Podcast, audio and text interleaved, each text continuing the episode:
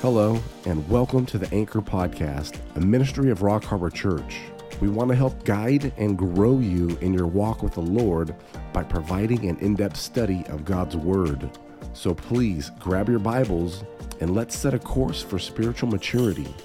Here's Pastor Brandon with this week's message. The Marriage Protection Act is not to protect biblical marriage or traditional marriage, it's actually to protect gay and lesbian marriage. And let me tell you where this goes. And you think, well, I thought the Supreme Court ruled on this a long time ago. They did, but here's what happened. Uh, when the Supreme Court ruled uh, uh, and shot down Roe v. Wade this last June, right? Um, the left went crazy. And they said, and because um, I think it was Clarence Thomas that actually came out and said, look, we got to look at these other things that the court has ruled on to see if they, they are illegal and what, we, in what we did. And that included making gay marriage legal. So when they heard Justice Thomas say that, they went into action. They immediately passed legislation in the House, and then recently it's just passed in the Senate. Now it awaits for Biden to sign it into law. Now, what that means is this that the Supreme Court could not reverse their decision on gay marriage now because now it's law. Okay? But you say, well, what's the big deal? Nothing has changed. Well, it is a big deal because this they will use this as legal persecution against the churches. And you say, how so? Well, you, you read the, um, the, um, the legislation, and it says, well, uh, this doesn't affect religious entities and nonprofits, the religious nonprofits. That would be a church. Um, but that's not saying the whole story. It says that, but it also implies that if someone tries to receive services from our church, and we deny them service. It's like, say, for instance, two couples come here, the lesbian or gay, whatever, and they want us to marry them. And we say, no, it's in our uh, laws, the bylaws, constitution, that we can't do that. Aha! They will sue us for discrimination. Okay? Now, here's the thing you have to understand about how this works. Even though it says it on the books that we have the right to, to, to not practice that, it doesn't say they don't have a right to sue us. And here's what the plan is to allow these entities to sue the churches who refuse services and drain their money in a court battle lasting five to ten years or something like that. Even though they know that legally they can't do anything, they still want to bring charges against these remnant churches like ours. So here's what the tactic is to have as many frivolous lawsuits against remnant churches to drain them of their money. That's the point. And most churches like us, if we got into a legal suit with somebody and this thing dragged out five years, we can't afford that. It'll kill us. The lawyer fees and all that, we would have to lose um, because we just don't have the money to fight that. That's what the intent is, is, is behind this, and it's to crush, obviously, any dissent from what the government's doing. So this is a major deal. It is, it is you're seeing now legal, the, the, the, the, the precipice of legal persecution that can start happening to churches. And again, don't worry about them affecting Joel Osteen or any other uh, churches like that. That's not who they're going after. They go after churches like us and that's who they're going to try to drain of their resources. So it is a big deal. Be praying about that and that the Lord protects us. And, um, you know, I, I don't know all this, the details that are going to come our way, but I'm seeing the setup of this, and it's not good. Anyway, that brings us into what we're studying in Daniel. We're in the, the book of Daniel and we're neck deep into prophecy. I mean, neck deep. You can't get more thicker than this. And we're drilling down. So I'm going to ask you just kind of hang with me as, as, hard, as, as hard as it might be, because it, it's, it's, it's a lot of information, okay? And I'll, i have to do a lot of connecting dots. Um, so, what we're going to basically study is Israel's covenant with the Antichrist. And why do they make this covenant? And the short answer is real simple because I want you to understand the application before we go forward. Israel will do a deal with the devil out of fear and for security. It's those two elements fear and security. And that's the application we want to take away from all this. This is a lot prophetic uh, scenarios, okay? A lot of future things, but it applies to us. We just went through a period of time where fear was pushed on us, and people reacted to that fear by compromising what they knew was probably not right, compromising for security. Okay? And here's the, the ironic twist in all this, and I'll give you the hint. When you look for security outside of Jesus, when you look for security from man, because you're afraid, that security that you seek from man will one day kill you, will one day be your demise, will one day be your destruction when you seek after security that's not from God. How so? COVID 19, we're all gonna die. We're all gonna die. You better do what uh, uh, Dictator Fauci tells you because he's your only way of salvation, of saving your life. And he will tell you the right way, right? That's what we heard, the narrative. We're all going to die, but Fauci can save you. And if you just obey Fauci and do what the government wants you to do, then you can be set free. So just put an experimental drug into your arm and you will have security. And guess what? Now all the stats are coming out, and the security that people sought is now killing them. They're dropping dead like flies. Blood clots, all kinds, myocarditis, young people just dropping like flies. Ah, do you see the lesson, guys? When you seek security because you're afraid in other sources from man, it will end up killing you in the end. That's what you're going to see with Israel. So let's now drill down and try to understand the passage. the context. The context is, is Daniel is realizing the Babylonian exile is about to come to end. It's about two or three years away from Israel being allowed to go back into the land after being disposed for 70 years by Babylon. So, that being the case, uh, Daniel starts confessing the sins of Israel, repenting, and getting acting as an agent for the nation of Israel in presenting his supplications before God to restore them back into the land. And here's the mistake. Daniel thinks that when they go back into the land that the messianic age, the kingdom age will start. And that's where Gabriel comes in. The angel Gabriel comes in to correct him and say, Whoa, whoa, whoa, whoa, whoa, whoa. Time out, time out, time out.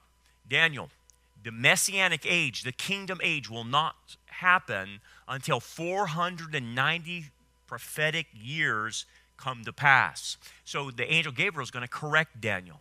Now, two weeks ago, when we studied this passage, we understood where the 490 years come from. Seven, 77s are determined for your people, Israel, and for your holy city, Jerusalem. These are 490 prophetic years that it will take in order to usher in the kingdom. And like we saw, several things must happen as we studied. Again, this is just review.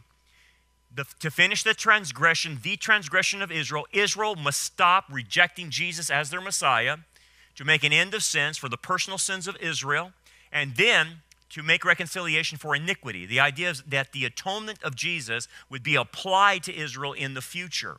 Those things must occur in order to have kingdom things happen. For instance, to bring in everlasting righteousness, that's a, everlast, uh, that's a righteous kingdom. To seal up vision and prophecy, to end and, and, and codify all the prophecies because they'll all be fulfilled at the second coming and to anoint the most holy, which is the, the, the, messianic temple that Jesus will erect during the thousand year rule of, of him. So all these things must happen, must happen before the kingdom is introduced. And we, we studied that. So that was about two weeks ago. Okay, so now Daniel is going to give you, or Gabriel, I should say, is going to give you the starting point of when the time starts ticking for not only the Messiah to come, but also the kingdom age. And this is what we're going to study. So hang with me. It's going to be like a wet bar of soap in a shower. But just stay with me and we'll get through it, okay? Here's where we're at. Know therefore and understand that from the going forth of the command to restore and rebuild Jerusalem until Messiah the Prince, there should be seven weeks, 49 years, and 62 weeks, 434 years. The street shall be built again, and the wall, even in troublesome times. Okay, so let's understand this. There are, uh, let me show you this chart. Uh, allow me to, to, fast forward a little bit because I, I, I think the chart I have here, I should have put it up in the front here. Hold on. Oh, oh, there we go. What Daniel is predicting is what I've what you can see on this chart in front of you. He predicts that there will be from the issuing of Cyrus's decree 49 years to rebuild Jerusalem, 434 years from that point in time until the cross, until Messiah shows up. Messiah is then cut off, and then what we enter into is called the church age. This is, I'll show you the gap, but this is the gap that you see from Daniel. We get this gap in Daniel. I'll show you in just a bit. We're in the gap time, we're in the church age. But as the church age draws uh, to a close, Daniel's last prophetic week, seven years, is still remaining to be fulfilled. Okay? So what's happened is, as you can see, there are three subsets of time in the 490 years. There's a 49 year period, 434 years, and then seven years to remain. And that totals up to 490 years. Okay, so in these different periods of time, certain things will happen. Okay, and Daniel predicts these ter- things that will happen during the church age, and he predicts what will start the 70th week of Daniel, the last remaining seven years. Okay, so as you can see, it's charted out. Um, now, let me go back here real quick what he's trying to say.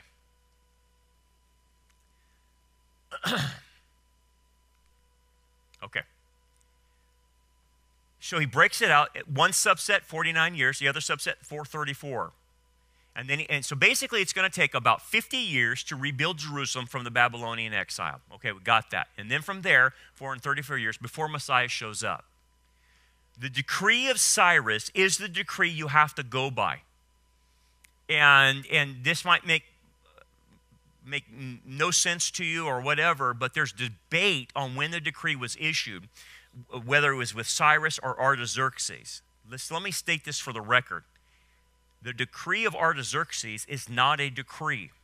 And that was when he told Nehemiah to go back and rebuild the walls. Look, Israel was already back in the land living in Jerusalem. They have re- they rebuilt most of Jerusalem 70 years before Nehemiah came and started rebuilding the walls. Okay? So the decree you want to focus in on is the decree of Cyrus. Cyrus the Great is predicted by Isaiah 150 years prior to him even existing. That Cyrus will be the one to give the decree that allows Israel back in the land. That's the start. That's the start. Okay, so you say, what's the big deal? Well, if you get your dates wrong and you go by Artaxerxes, you'll end up with the wrong date that, that really becomes a stumbling block for a lot of people. So, this is why they'll say Daniel predicted uh, that Messiah would come uh, to Israel, and they tag it to the triumphal entry on Palm Sunday. And that's wrong because that's going by the date of Artaxerxes. And that, the problem is that date will give you, of Artaxerxes, will give you 33 BC or 32 BC. And then when you look at the Passover during those years, it couldn't have happened on those years because Passover wasn't on those dates. In order to have the proper chronology, you have to co- coincide with the Passover uh, if you're going to do that. So, this is mistaken. Okay? So, what is where, if you go off of Cyrus the Great, then where do you end up with the appearing of Messiah? Well, let me fast forward a little bit through this. Uh, this is what I'm already mentioned to you. You end up with this period the birth of the Messiah. So if you take Cyrus the Great's decree and you count it down, 483 prophetic years, you come up to the birth of the Messiah, not the triumphal entry. Okay? This is important because all it says in Daniel is that the Messiah will then appear at that point in time. And why is that important? Because this explains why the wise men show up. Now, let me explain the wise men a little bit. Now, after Jesus was born in Bethlehem in Judea in the days of Herod the king, behold, the wise men from the east came to Jerusalem, saying, Where is he who has been born king of the Jews? For we have seen his star in the east and have come to worship him. So, several things there. Notice why they're coming. They know the king of the Jews is born, but what do they come to do to him? Give him tribute, pay him homage. What does it say they want to do? Worship him. Now, where did they get the concept that he's God? They got it from Daniel. See, the Magi are from the school in Persia that Daniel trained hundreds of years ago. So when Daniel becomes like the second most important guy in not only Babylon but Persia, he took over the school of the Magi and kicked out Zoroastrianism, that's their religion, and brought in Judaism and brought in the Bible. And he taught the Magi about Messiah. Now, here's the interesting thing this was hundreds and hundreds of years before Messiah is on the scene. So these Magi have been taught hundreds and hundreds of years. So they appear. The Magi are from Persia, okay? Anyway, they, notice what they're corroborating with. They, they have Daniel's calculations that from Cyrus the Great, then at, at the end of 483 years, Messiah will appear.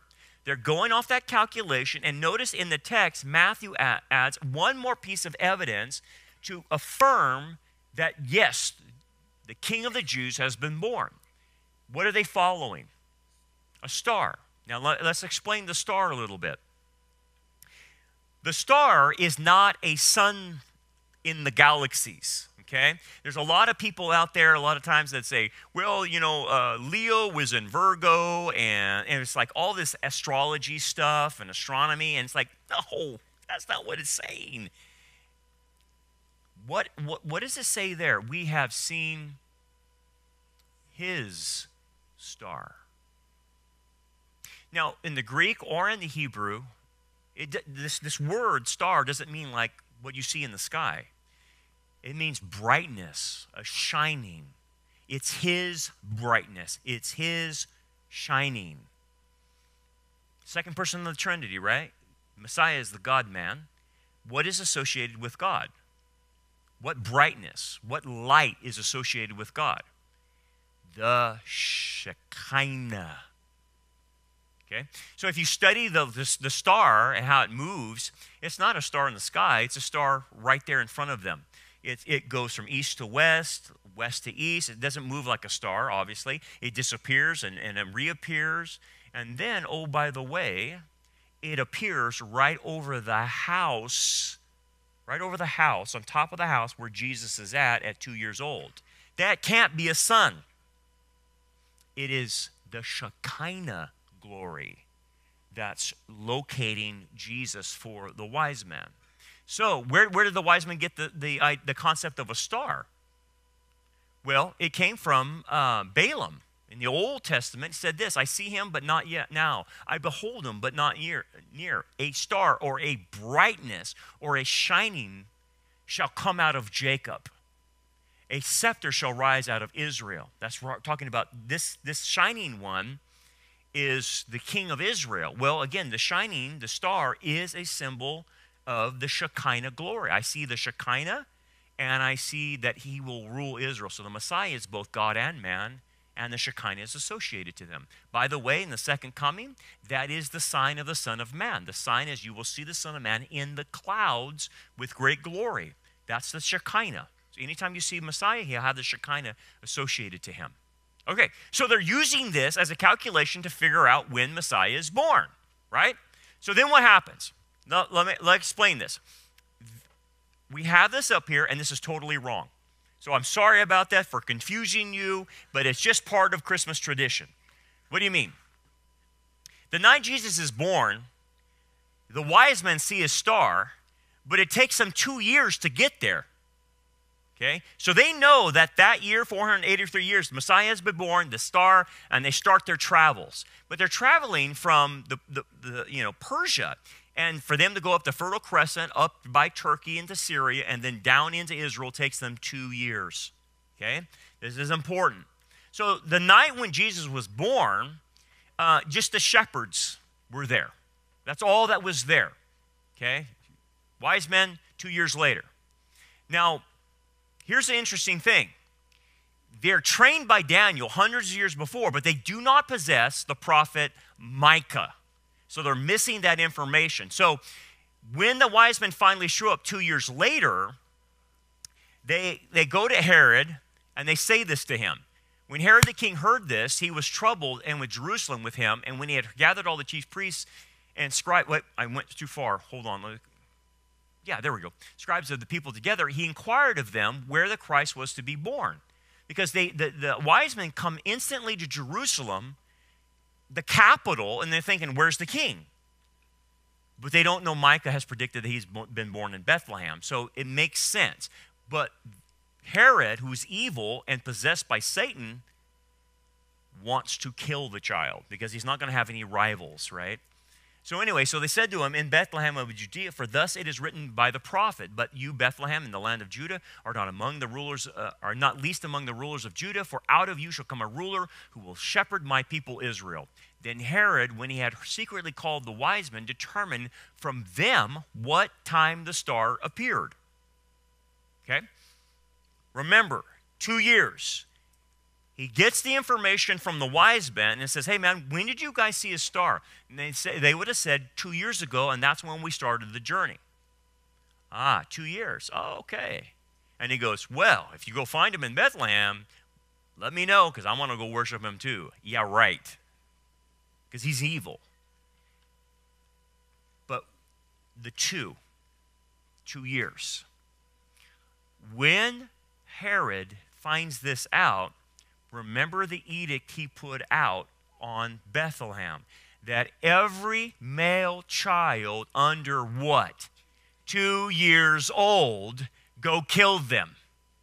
That's where the two years edict comes from, is because they heard that that star appeared two years before, and that's why he puts the edict out at two years. See, it's all connected. Of course, they take him out of there and they and uh, and take him into Egypt. But nonetheless, that's what's going on here. So this is the appearance of the Messiah is at his birth. Okay? So, here's the question. Based on that calculation, Israel should have known when their Messiah was born. Because the Magi did. How come Israel's leaders were so clueless and the Magi totally know the day he's going to be born and they see the Shekinah. What the calculation gives you is that Jesus would have been born between 6 and 7 BC. And you're like, well, I thought that's the, the Jesus is, is uh, uh, born at year zero. That's why we have AD and BC. Ah, yes, but the Gregorian calendar is off by six years. So he's really born in 6 BC. Now, here's the thing this is not 2022, according to the, when the Messiah was born. You're six years later, this is 2028. And this next year, 2023, is really 2029. We're off on the calendar, okay? But anyway, this is where you end up at which is exactly what happened in history. And we can corroborate this with when Herod died and was out of Israel. And, and it marks out perfectly that Jesus would have been born at this period of time. Okay, that then tells you, furthermore, when he will die. Okay? So, notice what it says here in this passage in Daniel 9:26. And after the 62 weeks, Daniel has now introduced a gap. And after 62 weeks, stuff is going to happen in the interim before the seven last seven years. And this is the introduction of what we call the gap age, or what Jesus will call in Matthew 13 the mystery kingdom. Mystery means it wasn't spoken of in the Old Testament, but then because of the rejection of the Messiah by Israel, Jesus fills in this gap and what this period of time will be. It's called the church age. And that's what, what the gap here in Daniel is introducing. It's not telling you the church age. Jesus fills that in in Matthew 13. Okay. So after 62 weeks, what, what is the first event that will happen in this gap period of time? Well, first of all, Messiah shall be cut off. Cut off is Hebrew, uh, Hebraism means he will die. But notice what the tag on is, but not for himself. He won't die because of his sin, he will die for other people's sins. That's the, the, the clue here in what Daniel's trying to say. So, based on these calculations, based on the Passovers, based on when he was born, we know exactly what Passover day he died on. And it's April 7th, AD 30, which is the 15th of Nisan that year. Okay? And why is AD 30 important? Because not only did he die and resurrect, but then there's another time period I'm going to show you that's predicted in here of the destruction of Jerusalem and the temple in 70 AD, which gives you a period of 40 years, and 40 is a time of testing. So here's the destruction that's predicted. So Messiah will die, and then this will happen. And the people of the prince who is to come shall destroy the city and the sanctuary, and the end of it shall be with a flood. The, the idea of a flood is a military invasion. So let me ask you this in history, those of you who know your history.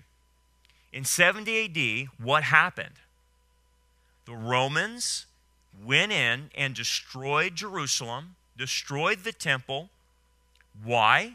Because God allowed it as a curse for the first century generation Jews of rejecting the Messiah. They committed what's called the unpardonable sin or the blasphemy of the Holy Spirit. And that meant that the, the nation was put under physical uh, judgment. Not spiritual judgment, but physical judgment with 70 AD.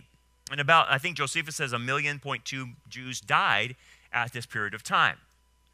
So this comes 40 years later, and the book of Acts is recording these 40 years, showing you the efforts that are being made to get Israel to repent.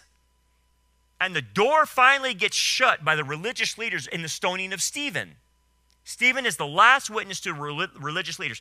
Don't get this confused between all of Israel I'm talking about the religious leaders. You've got to separate the religious leaders out from the regular people. There were a bunch of Jews getting saved and coming to faith in the Messiah and becoming part of the church, but the religious leaders would not accept him. And so 70 AD comes and they're destroyed. Okay, but we get a clue here. So this happened in 70 AD. It's Romans, but look, it says, and the people of the prince who is to come now, it's not talking about the prince Messiah. He says there's another prince coming, lower p, smaller prince, but he's coming, and this guy is not Jewish. He comes from the people who destroyed the temple. Romans destroys the temple. This prince is the Antichrist in context. Ah, so it's telling you a clue about the origins of the Antichrist. And what is it saying? That his genetic makeup is that he is derived from the same people who destroyed the temple. He is Roman in his genetics. Ah, so the Antichrist does eat spaghetti, apparently. They said he didn't, but it sounds like he does. He's Roman. That doesn't mean he comes he lives in Italy right now. It means that his descent, he could be living anywhere in the world right now, but his descent comes from Rome. He's a Roman in his genetics. Ah, so that pretty much eliminates all the speculation of people that are out there uh, in YouTube. And look, you got to protect yourself from YouTube. There's all kinds of crazy wackadoo prophecy teachers out there that don't, that don't know a hill of beans. And they'll say, This guy's the Antichrist. That guy's the Antichrist. Uh, they'll say, The Antichrist is Jewish. He can't be Jewish. He just told you he comes from Rome. He's a Gentile. He can't be Jewish. So when you're trying to pin the tail on the donkey, um, you got to use scripture. But again, you will not be able to identify him because Second Thessalonians says you won't until we're taken out of the way. So anyway, a little clue there. Okay, well, here's the interesting thing. Jesus predicted this as as they blasphemed and said he was doing works of Beelzebub. And basically, he then curses the first century religious leaders and says, Look, Not one stone will be left on another when the judgment comes. There you are. We were in Israel just a couple weeks ago. There's the stones not left upon another. They're right on the side of the, of the western wall, and the, this is part of the, the temple precincts. It's part of the temple, and they threw, the Romans just threw the stuff right outside over the, the walls. And there they are today, not one stone left upon another, exactly as Jesus said. Then he goes, there, will be a third thing that happens during this period of time. Until the end of the war, desolations are determined. Till the end of the war? What war? Well, what it's saying is that during this, this gap period of time, Israel will constant, constantly see war. And then, because of these wars, they will be kicked out of the land. That's what the idea of desolations means, that they leave the land desolate and they're kicked out. So, what we see here in history is Romans did this to them in 70 AD, and a lot of the dispersion started happening, started desolating the land.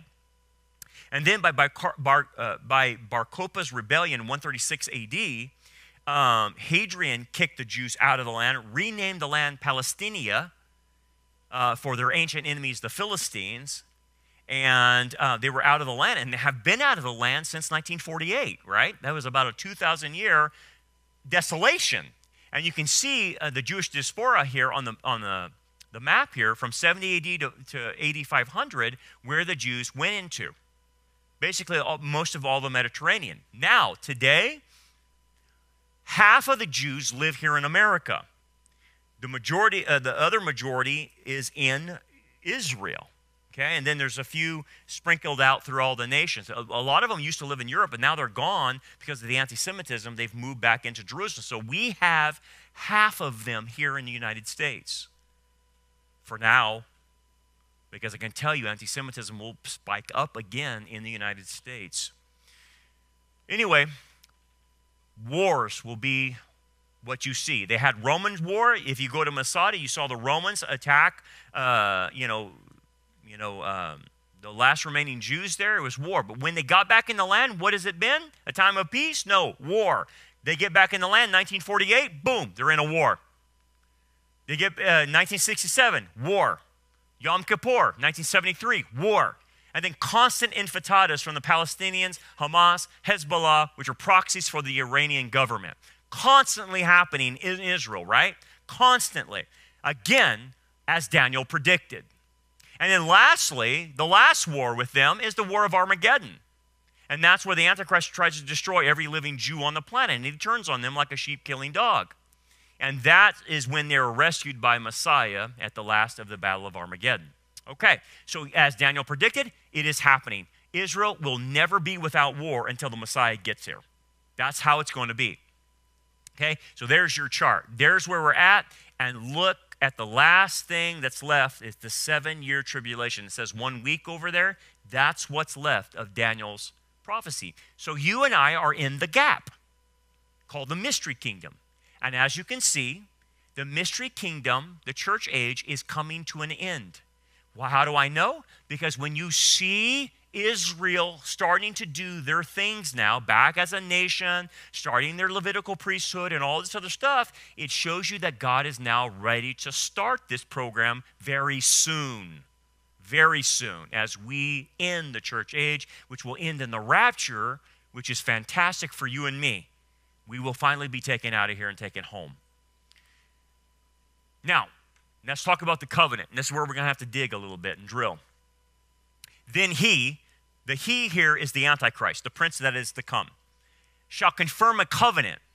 And the Greek is hith gabir, uh, which means to make a strong one. Okay? And then in the, in the Hebrew, it's in the hith, hifil stem. And you're like, what is the big deal? Well, it, this is a big deal because it's saying that hifil means it's causative, that the Antichrist is the one causing this covenant to happen and he's affirming it through his strength. It's not, has, it's not Israel's strength. They're in a weakened condition, apparently. It's his strength making a brand new covenant. And look what it says with many. Notice what it says not all. With many of Israel, but not all. This will include some of the politicians and some of the religious leaders of the Sanhedrin, but not all. For one week, one week is where you get seven years. There you go. There is the kickoff for the seven years. That's the trigger point. When it says then, the Hebrew is indicating that what's, what the sign is for the last seven years remaining is when Antichrist signs the covenant with Israel. It's not the rapture, it's this. And that's what starts the seven years. Okay, so you think, why is this a big deal? Why do, why do you have to keep emphasizing that this is a new, brand new covenant? And, and, and why are you going so deep into the Hebrew? Because, because there's an error out there right now, and I have to correct it. The Abrahamic Accords is not a precursor for the Antichrist covenant. So a lot of the guys will say, hey, you know, um, uh, Jared Kushner under Trump set this Abrahamic Accords up with Israel and these other Muslim countries. And so when it says that the, the, the, Antichrist will come and make it stronger, they're misusing the Hebrew and says he will make that covenant, the Abrahamic Accords, stronger and that's, that's what the covenant is. That is so wrong, according to the Hebrew rules, to say that. Uh, the, the covenant the Antichrist makes does not exist right now. It's a new one. It's a brand new one, and he's the one who causes it. He doesn't renew something that already exists. So I don't care, even if, if the Biden administration or whatever administration does some type of deal over there, and does another covenant, it is not the Antichrist covenant. Now, I spoke to Dr. Fruchtenbaum on an email about this because I know a little Hebrew and I know how to go through it, the rules and, and things of that nature, but I wanted to talk to a Hebrew expert who actually talks fluently, can read it fluently. And I said, Look, what is the, the what is am I right on my Hebrew understanding of this? Here's what he said to me in an email. Literally, the phrase simply means to make a strong covenant. And there is nothing in that, that word to even imply that it is to renew or strengthen an existing covenant. So he confirmed what I already saw and what the Hebrew is saying. Okay. Be careful. All I'm saying is be careful what you see on YouTube. A lot of guys don't have biblical understanding of the original languages and they make silly statements. And so I just got to warn you about that because that can lead you astray down the, down the line. But here's the application before we move on any further Israel is making a covenant with the devil, the Antichrist. Why are they doing this? Okay? It's out of fear. I'll show you what they're afraid of, but it's mainly out of fear. And because of this fear, and not trusting the Lord because perfect love drives out all fear. I have not given you a spirit, a spirit of fear, right? Of, but a power and a sound mind. So fear doesn't come from God. Fear comes from us being afraid of something because we don't have the, the theological background to offset that fear. And so we become afraid. Okay? So they do a deal with the devil because they're afraid.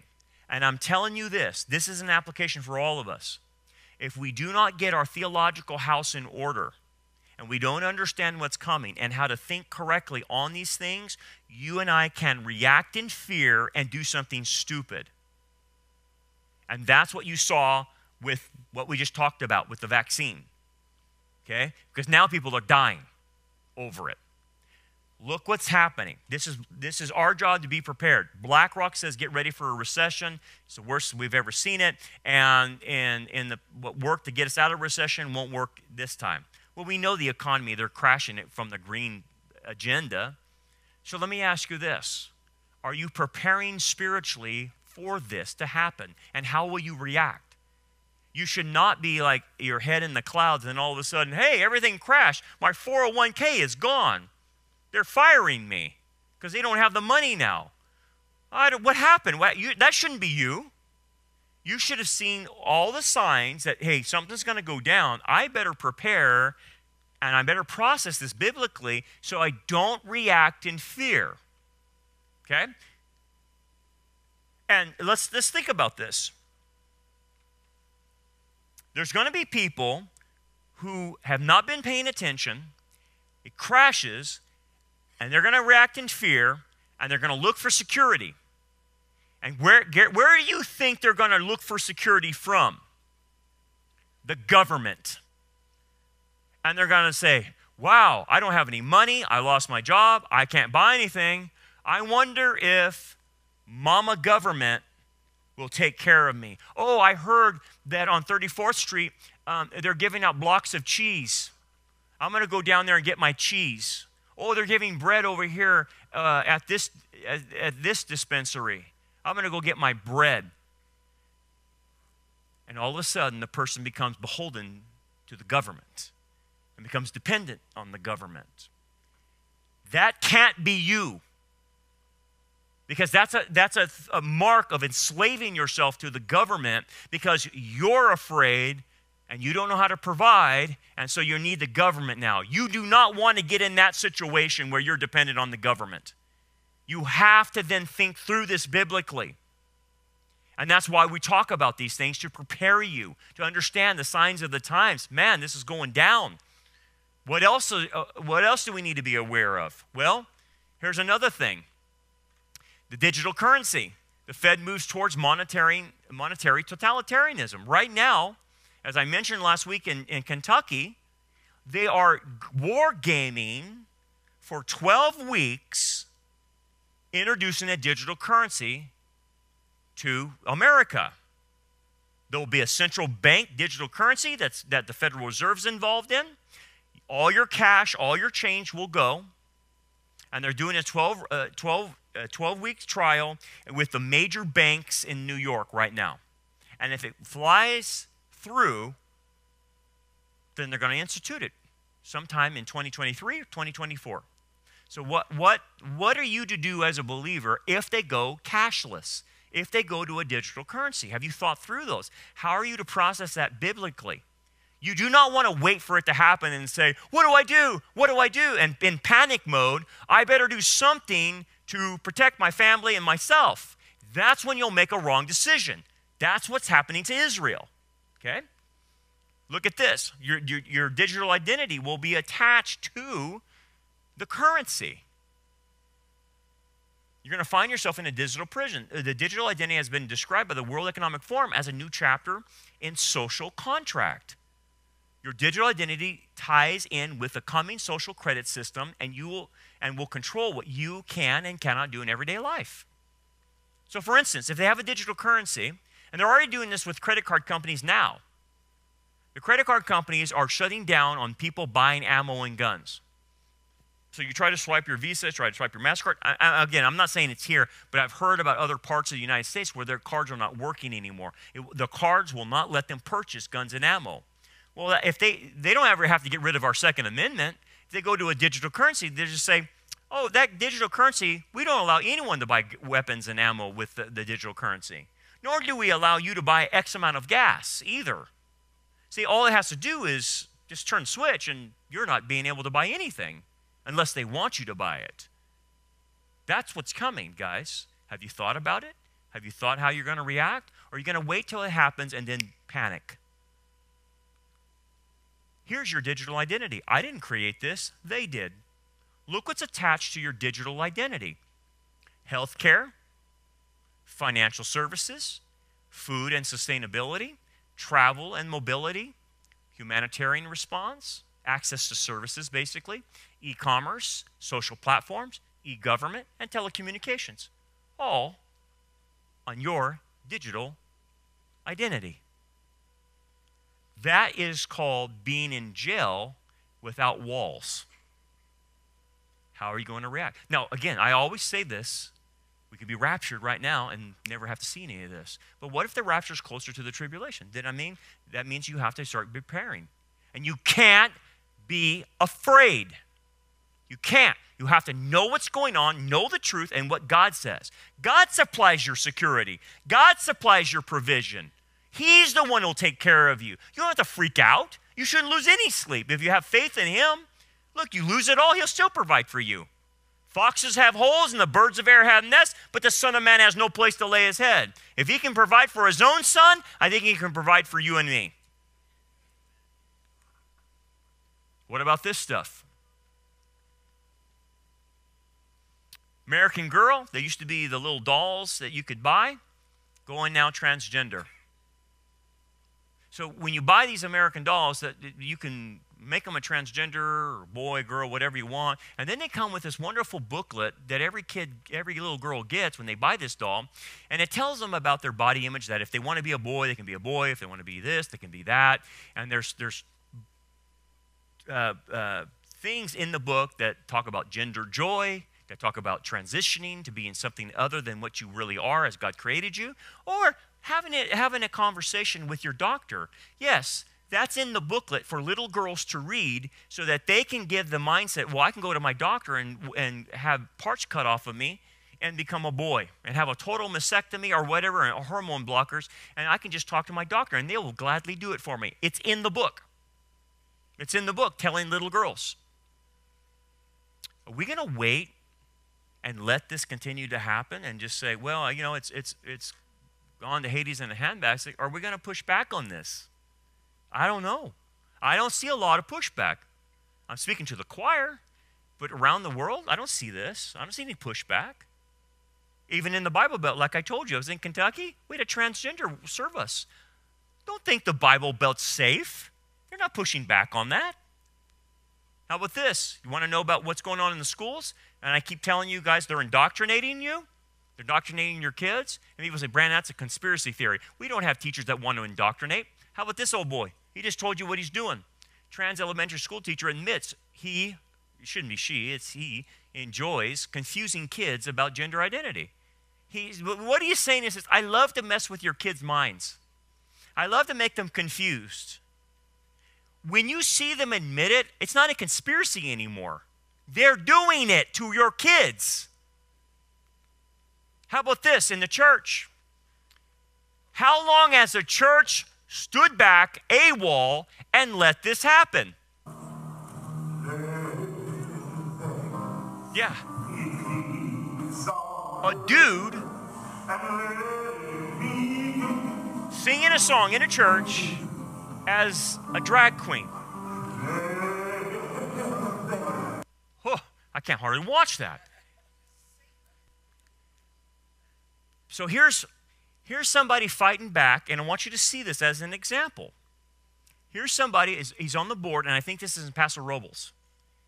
He's on the school board, and um, he's pushing back because he's, he's against all this transgender stuff and transitioning and all this junk that they're doing to little kids in elementary school, right? And he's, he's saying, as a board member, we're stopping this, we're not going to happen. And God bless him. But look what happens 800 residents over there rose up against him, called for a petition for, for a half a million dollars to get him out of there and fire him. And they did. Now, here's my question Where are the Christians supporting him? Why did all of a sudden 800 residents that are pro transgender, pro transvestite, raise up and get him fired? When we, we try to raise up against our boards, we can't get anyone fired because we don't have the people standing up anymore. It's too late. Their heads are in the sand. They're not paying attention. And when the coming tsunami comes, they're like, What happened? What happened? I didn't even know this was happening. Transgender, where'd that come from? Hey, dude, where have you been? Where are the Christians standing up? They're not there. They're AWOL. Because Christians are not doing what they're supposed to do right now. They're checked out. They're just checked out. And when you're checked out, when something bad happens to you, you'll freak out. And when you freak out, you will make bad decisions. That's the point. Look what God says Your covenant with death will be annulled. That's what, how God sees the covenant with the Antichrist. It's a covenant of death, and your agreement with Sheol will not stand. So he's telling Israel, you sought the Antichrist for security. I'm going to tell you right now, he will not abide by his covenant, and he will turn on you like a sheep killing dog at the three and a half year mark and try to kill every one of you. That's what he's saying here in Isaiah. And then look what he says. This is interesting. Here's the irony. When the overflowing scourge passes through, the overflowing scourge is an invasion. But who is the invasion from?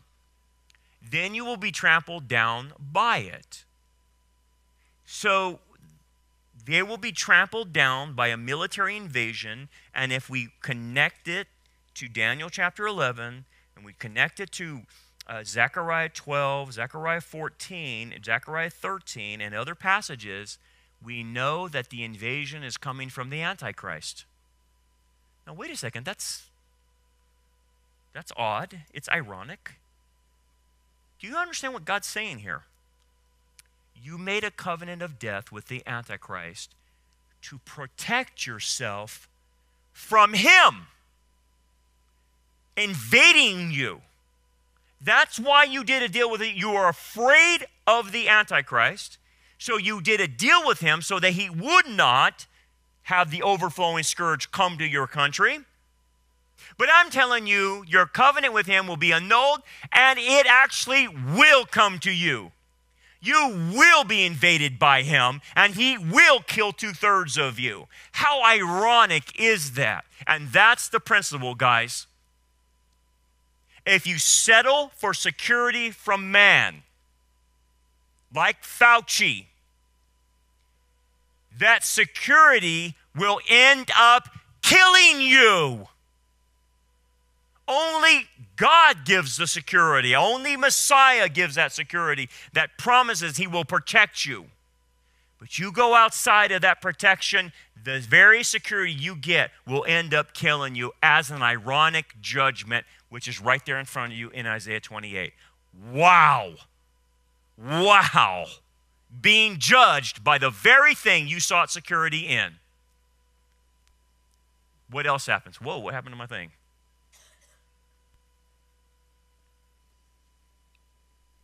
Where'd I go? It just started gremlin in there. What happened? Okay. Look what else happens. But in the middle of the week, he shall bring it in to sacrifice and offering. So the, the, the, the, the Jews will rebuild their temple and continue to do their sacrifices and reestablish their sacrifices, and, and, and then he shuts it down. This is what they're doing today in Israel. The Levitical priests are being trained right now to do the sacrifices. This is them practicing right now in our day and lifetime.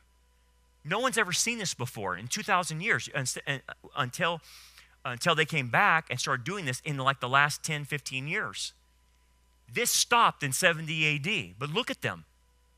Does that tell you that we're, into the, we're getting close to the time period? It's amazing. And then it says, On the wing of the abomination shall be one who makes desolate. The wing is the pinnacle of the temple. The pinnacle of the temple, I put a black dot on that. So what happens is he creates the abomination of desolation. What is the abomination of desolation? It's twofold. It's an idol of himself, and he will put it on the pinnacle of the temple, on the very top of the temple. By the way, where did Satan take Jesus in one of the temptations? To the top of the pinnacle of the temple, the rooftop, right there, and said, Throw yourself down. And according to Psalm 91, his angels will carry you up. Remember that? Why did he take him to the pinnacle of the temple? Do you know why? Because in Jewish tradition, they hold that when Messiah appears, he will appear on the top of the Jewish temple. And where does Antichrist put his image? The top of the Jewish temple. Isn't that, isn't that amazing? So he then, that, then will, he will scatter them. Okay? Let no one deceive you by any means, for that day will not come unless the falling way comes first, and the man of sin is revealed, the son of perdition, who opposes and exalts himself above all that is called God or, or that is worship, so that he sits. Where can you sit in a temple? Because as far as I understand, there's no place to sit except one place. He sits on the Ark of the Covenant. The Ark of the Covenant will be brought out again and will be used in the temple services, and Antichrist goes in there as part of the second phase of abomination and actually sits down on the Ark of the Covenant, which is God's throne. Blasphemy, sacrilege, right? And sits there and proclaims himself to be God. That's the twofold abomination. And he was granted power to give breath to the image of the beast, this image at the top of the pinnacle that the image of the beast should both speak and cause as many as would not worship the image of the beast to be killed. What's that? An idol of the Antichrist on the top of the pinnacle that has the ability to kill you if you don't worship it. What could that be? Is that something technologically that through AI, if you don't bow a knee, then the digital thing inside your body does a kill switch and kills you? Maybe. That's what the system's getting set up for right now to be under your skin, in your hand or your forehead. And then maybe they have a kill switch that, okay, you don't worship the Antichrist, boom, you're dead. They just turn the switch off. It's possible with the, now the technology that we have. Crazy, huh? Let me get through here even until the consummation, which is determined, is poured out on the desolate. So this will continue to happen. Uh, the consummation is referring to the second coming, which is determined. Okay, so this is a period of time that is determined, is poured out on the desolate. And so the last desolation will happen at the hands of the Antichrist as he desolates Israel, kicks them out of the land, and then obviously when Messiah comes back, he has to have his angels gather the elect from the four corners of the earth and be brought back to Jerusalem. So this is what has been determined. Now, here's the thing what you see in front of you is this Rav Shlomo uh, Yehuda Berry. And unfortunately, as you can see, the scripture's predicting that Israel will make a deal with the devil, and we know why now. But I can tell you this if you go to Israel today, the mindset is already there for them to do something like this. Okay? They want security, they want peace at all costs, and they're willing to do it at any, at, at, at any way they can get it. Okay? That's the bad mindset. And the mindset now is that they're willing to accept people like this guy as their Messiah.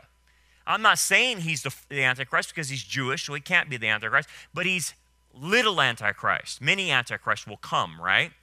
And here's what I want you to see I want you to see the fervor that they have over this guy. They claim he's done five miracles. They claim, some of them have claiming that he's the Messiah for Israel. And it's starting to catch all over the Hasidic and Orthodox areas of the religious Israel. I can tell you this it's these rabbis like this that are causing Israel's deception of not seeing Jesus as their Messiah. But when you study a passage like this, here's what you got to ask is Israel in a position that they would accept the Antichrist? I think after this video of saying this guy's the Messiah, I think they're set up for it. Thank you.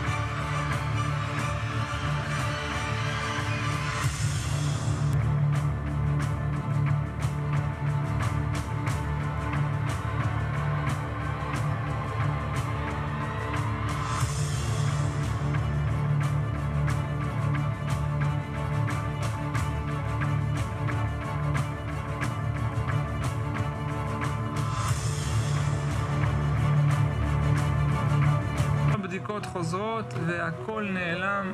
הוא לא יכול לזוז, הוא היה הולך עקום, הוא היה הולך עם גב כפוף. הוא לא יכול, אני זוכר, הוא היה צועק, הוא היה הולך וצועק, כל פסיעה לא יכול ללכת על הרגליים. נעלם הכל, ברוך השם, בנס, אין לזה שום הסבר. אני אומר לו, זה נס, נס שלא קיים בעולם.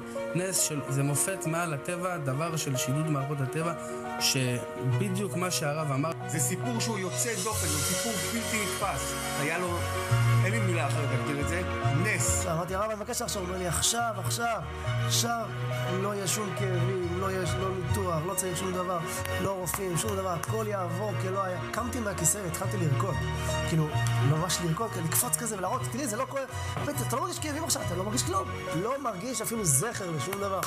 ולא ניתוח, לא כדורים, לא כלום. עבר כלא היה באותו רגע שהיה. זה נשמע כזה סיפורים בעל שם טוב, אבל כן, זה הסיפורים. סיפורי בעל שם טוב.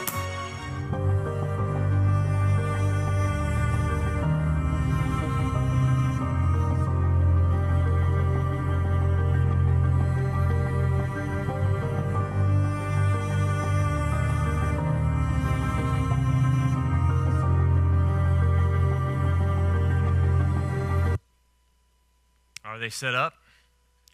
Unfortunately, they are. So pray for the peace of Jerusalem. Pray for their salvation because, as you can see, their rabbis are leading them down the path to the Antichrist. Let's pray. Father, thank you, Lord, for what we can learn through the prophet Daniel. Father, in our own applications, as we see what Israel does, we can see it in our own lives and what's going on now. People are reacting with fear to what's going on around them and making bad decisions. Father, help us to prepare spiritually for what things we must endure. Help us to understand things and process things from your truth and deal with things with your truth.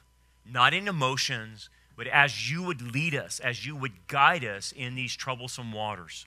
Father, help us to cling to you and know your word better than ever. And Father, I just pray if there's anyone here that hasn't come to faith in the Messiah, that we do so today to realize the one true Messiah, Jesus of Nazareth, died on a cross for everyone's sin, was buried and rose on the third day, and offers everlasting life to simply anyone who will believe. We pray now in Jesus' name. Amen. Thanks for joining us for another lesson. We hope that this message is a blessing for you and helps you grow towards a more mature understanding of God's Word. For more information about our ministry, we invite you to check out our website at rockharborchurch.net. Until next time, remember, keep looking up, for our redemption draws near.